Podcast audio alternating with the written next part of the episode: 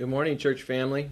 I want to thank uh, Kyle and Macy Tanner for leading us in worship again, and what a blessing it is the the inspiring uh, worship that that uh, they bring each week, and I know that God is using that in each one of our lives, and I'm thankful for the opportunity to uh, to be able to preach and and to speak uh, to you who are tuning in uh, through the NBC Temple YouTube channel and uh, what a blessing that is. So thank you for tuning in. And uh, today we're going to be in uh, James chapter 5. And if you have your scripture and want to go ahead and open up to that, uh, we'll get there in just a little bit. You know, I want to ask the question Would you like to be rich? You know, very few people would probably say, Nah, it doesn't matter much to me. I'm not interested. Uh, one wise guy said, You know, they, they say it's better to be poor and happy than to be rich and miserable. But couldn't something be worked out, such as being moderately wealthy and just a little bit moody? you know, as Christians, we know that the Bible has many warnings about the dangers of pursuing wealth. And so I, want to I want to share a couple of verses with you. Uh, one is out of 1 Timothy.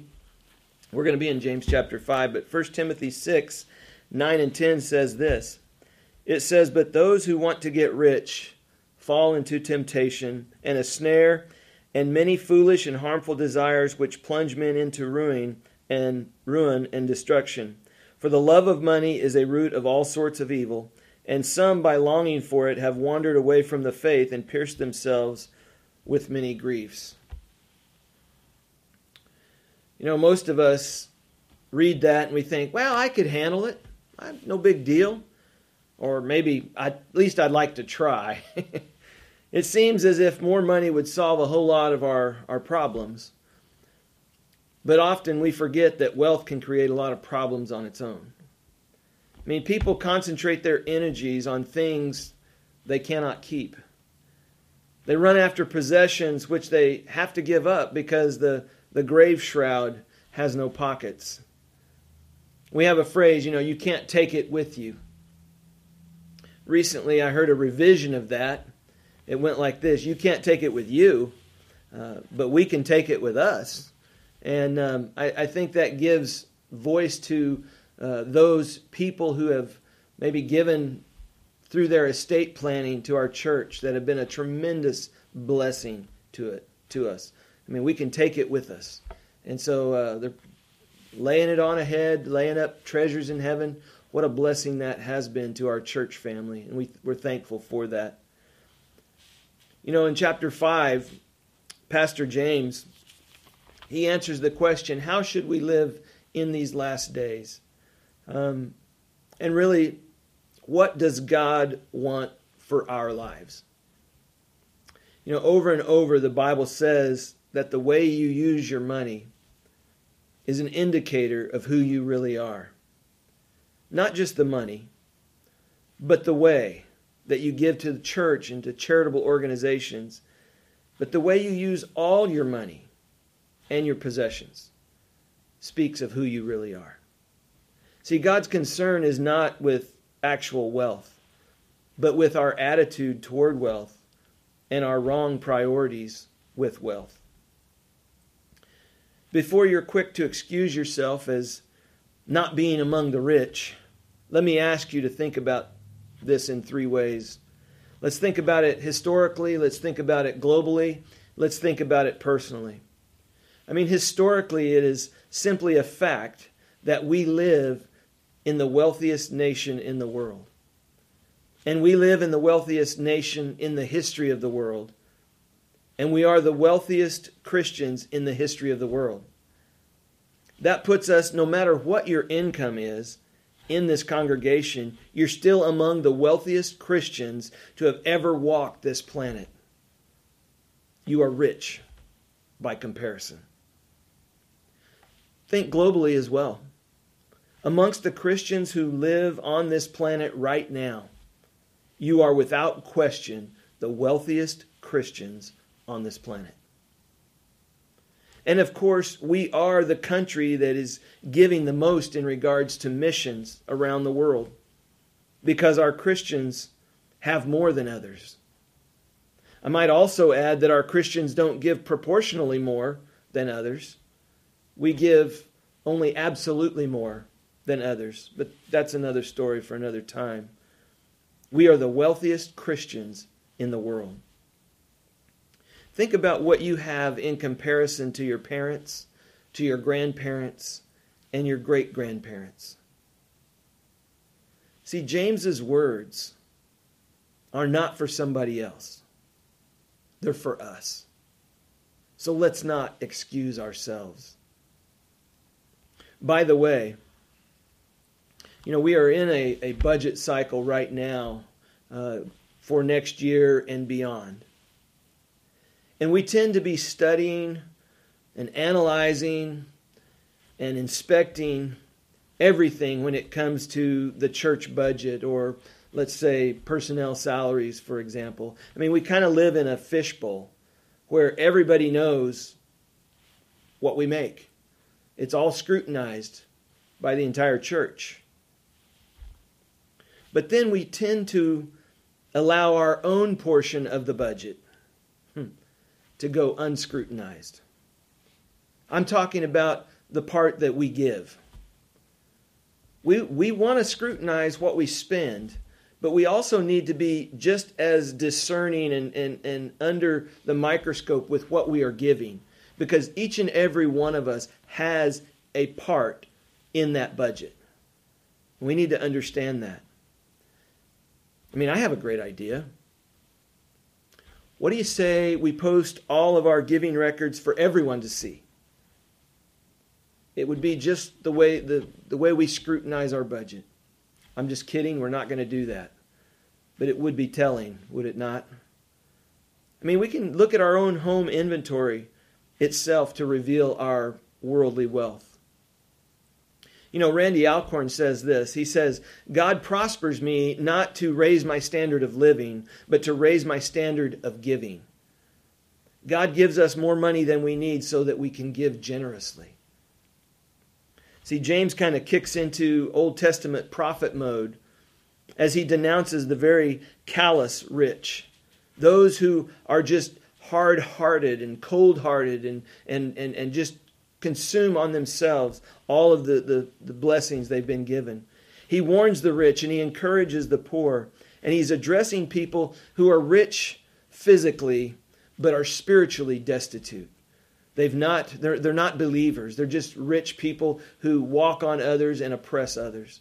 And really, that's who he's talking to in our passage today. Let's read our passage, James chapter 5, beginning in verse 1 Pastor James writes this He says, Come now, you rich, weep and howl for your miseries which are coming upon you. Your riches have rotted, and your garments have been moth eaten. Your gold and your silver have rusted, and their rust will be a witness against you, and will consume your flesh like fire. It is in the last days that you have stored up your treasure. Behold, the pay of the laborers who mowed your fields and which has been withheld by you cries out against you, and the outcry of those who did the harvesting has reached the ears of the Lord of Sabaoth. You have lived luxuriously on the earth and led a life of wanton pleasure. You have fattened your hearts in a day of slaughter. You have condemned and you put to death the righteous man. He does not resist you. Loving Father, I, I pray that these words would sink deeply into our hearts.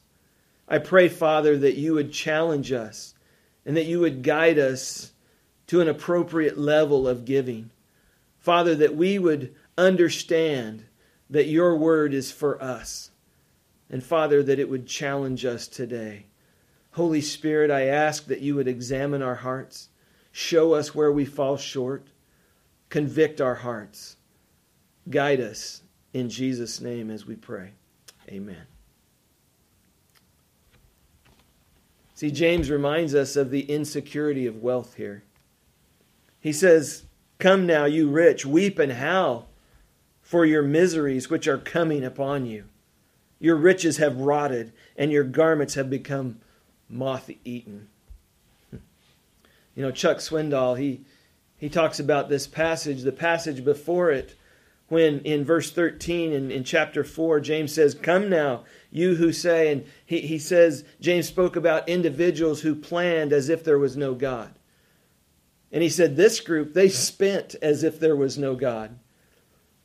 See, this should, reserve, this should um, serve as a reminder that there are proverbial skeletons in the closet of everyone. Everyone has these skeletons because we are fallen, fallible creatures. The blood of Jesus Christ, He cleanses us from all sin, but it does not keep us from failing in this life. You know, when you look at the 11 disciples of our Lord, you find men of faith, but you also find and, and, and see men who continue to fail. Both Peter and Barnabas failed regarding Gentile Christians and giving to the influence, giving into the influence of the Judaizers. And so it was necessary for Paul, a fellow believer, to rebuke them. Genesis, uh, Galatians chapter 2. The patriarchs, think about them. They failed. Noah, Moses, Abraham, men of faith, they do fail. This is why we find such comfort in the teaching in the book of Hebrews regarding our high priestly role of our Lord Jesus, who can sympathize with us in our weaknesses and come to our aid and give us mercy and grace in our time of need.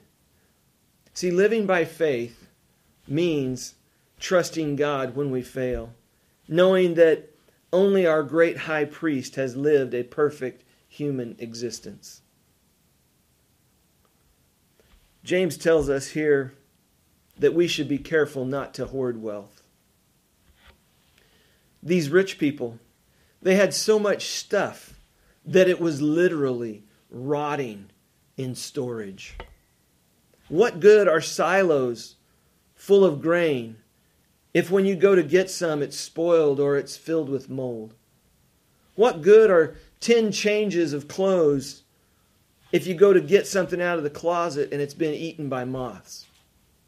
What good is a bank vault full of jewels if you're afraid to wear them for fear of being robbed? See, the, the Bible commands us, yes, to provide for our families and for our own needs, but it condemns hoarding our money and our possessions when it can be used to further the Lord's work or to help someone in need. So, where that balance balance point is, I can't tell you. But I will say that not many of us here in America live on the lean side. Often behind our hoarding is either the sin of greed or a lack of trust in God, unbelief, to provide for our future needs. So I caution you this morning listen, don't spend your life collecting junk that you will never use or need. Give it away. Give it away. Be a blessing to someone. Just give it away. Notice also James talks about in verse 4 the cries of those who have been cheated. See, these rich people were withholding the pay of their laborers. And the Bible strongly condemns the evil of withholding pay for those who work hard for it. And the Bible even connects it with robbery. See, according to James, the pay that they withheld, not the workers, but the pay itself, cries out against them. See, the cry of the oppressed has reached the ears of none other than the Lord of Sabaoth, the Lord of hosts, the Lord of armies. But notice the, the corrupting power of plenty. Verse 5 says, You have lived luxuriously on the earth, and you've led a life of wanton pleasure. You've fattened your hearts in a day of slaughter. See, I call this section plush living and painful punishment. What it is, is they're engaging in fleshly self indulgence. The word James use, uses here for living in luxury literally means to break down. And it almost suggests that the idea of someone you know, passively letting themselves go in the process. They're living with, with such a loose grip that, that they're letting themselves go. It's as if they don't understand that the, the good life is really bad for them. You know, you've seen someone who kind of lets themselves go, and you're like, man, they're just really letting themselves go. And they don't even recognize that it's to their detriment. And that's what he's saying. They've, they're living luxuriously, and, and it's breaking them down. He also uses a word that describes, describes them as actively giving themselves over to self indulgent and sinful pleasures. When he talks about living luxuriously on the earth and led a life of wanton pleasure, it's as if the goods of the world and the people on it were made only for the gratification of these people. That everything that we see, every the people that we see, the stuff that we see is just for us to consume on our lusts. And that's what he's that's what he's attacking here. And in their pursuit of their own pleasure, they'll ignore the needs of other people. They'll use everything for their own selfish focus and, they're openly oppressing other people in the, in, the, in the fact of the matter. Notice how tragically ironic their self indulgence will end. They fatten their own hearts in a day of slaughter. Just like hogs going to the butcher shop, or maybe turkeys right before Thanksgiving, they're fattening them up and so what they're doing is they're just saying, give them all the grain they want. And that's what these rich people are doing. They're living like that. They don't even understand that their day of slaughter is upon them. I think this is huge. I mean, Paul talks about this kind of over in Romans 2, verse 5 and 6. He says, But because of your stubbornness, and unrepentant heart. You are storing up wrath for yourself in the day of wrath and revelation of the righteous judgment of God. See, James kind of sounds like an Old Testament prophet here, doesn't he? Come now, you rich, weep and how for your miseries which are coming upon you. Lastly, I want to talk about the certainty of judgment. They were being unjust and oppressive to the righteous. Notice verse 6 it says, You have condemned and put to death the righteous man. He does not resist you. This is both a general statement of the oppressiveness of the ungodly and the most indicting witness against their behavior. Notice that they condemn the righteous man. This may have reference to the fact that they were dragging believers off to the courts of law. They're condemning them. But notice also that he says, put to death the righteous man. They've murdered the righteous man. And take note of James's condemnation to the rich for this. It's in the way that the righteous man responds to this treatment. James says, He does not resist you. These persecuted, righteous believers faithfully followed the instructions of Jesus. This, the instructions of Jesus in, in Matthew 5, where he says, Don't resist an evil person. If he slaps you on the right cheek, turn the other cheek. If he takes you to court and sues you for your shirt, give him your coat also. If he forces you to walk a mile, go with him too. He says, don't resist an evil person. That's what they were doing. James says, he does not resist you. See, we would all do well to remember and to follow Jesus' instruction in Luke 12, verse 15.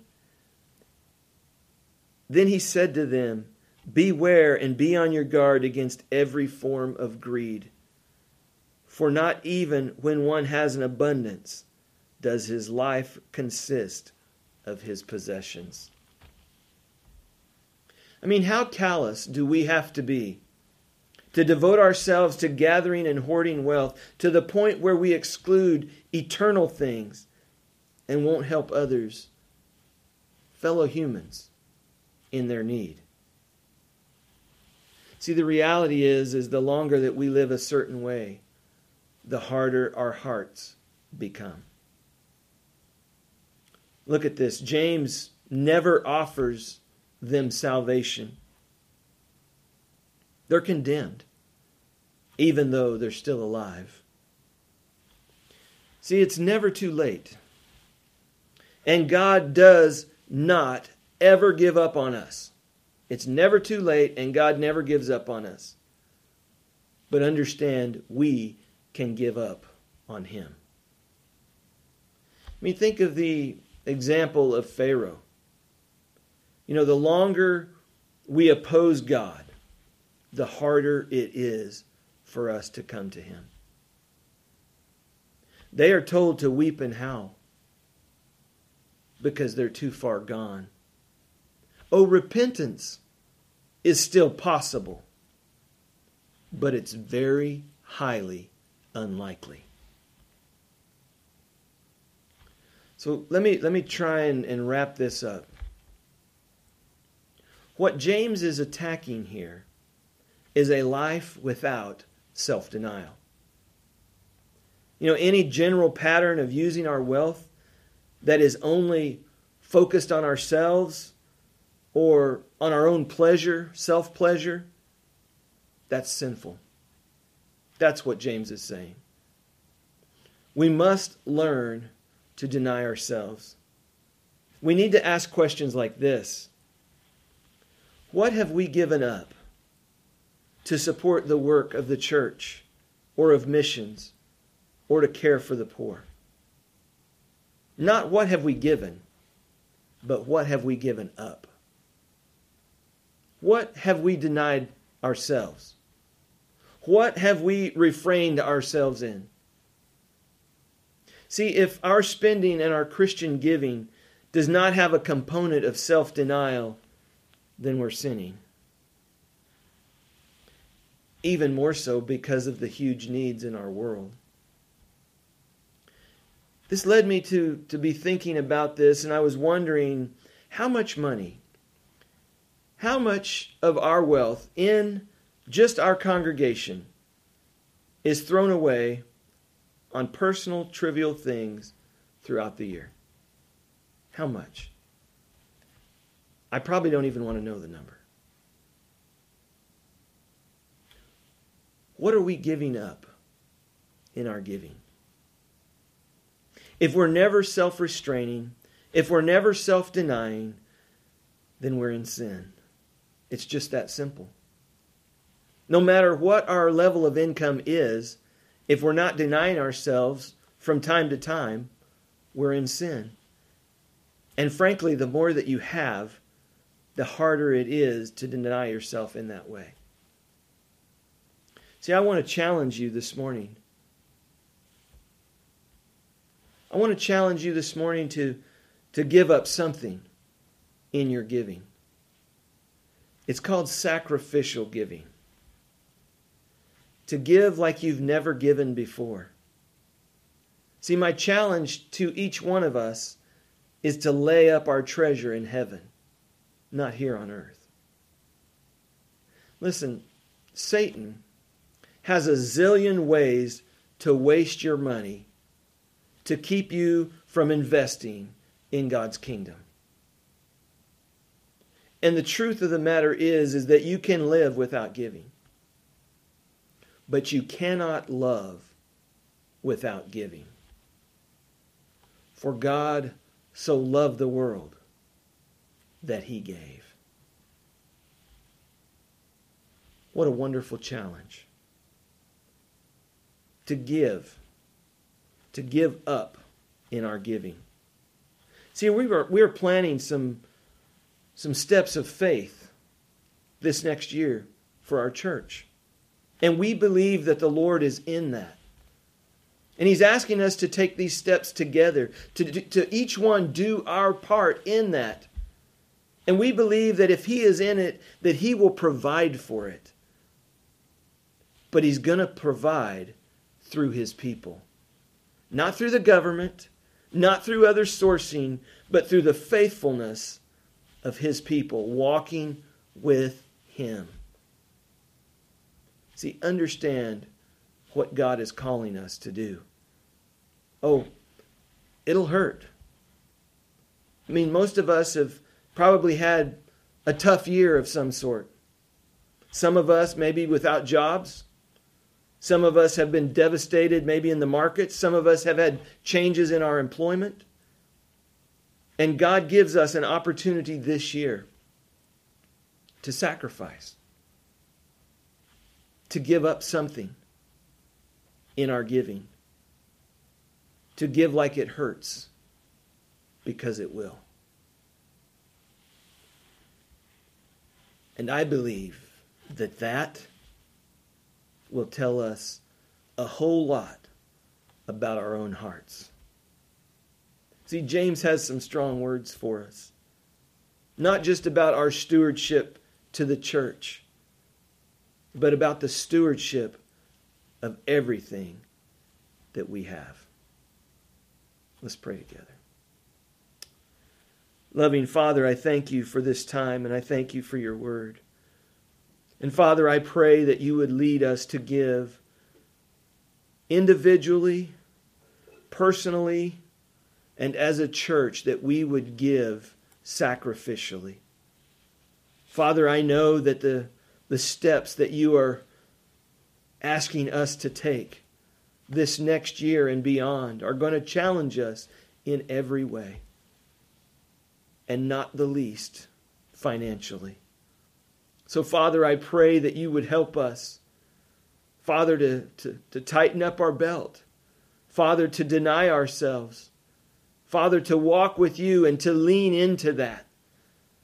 Father, so that we could be a blessing to others, so that your, your gospel would go forth from this church.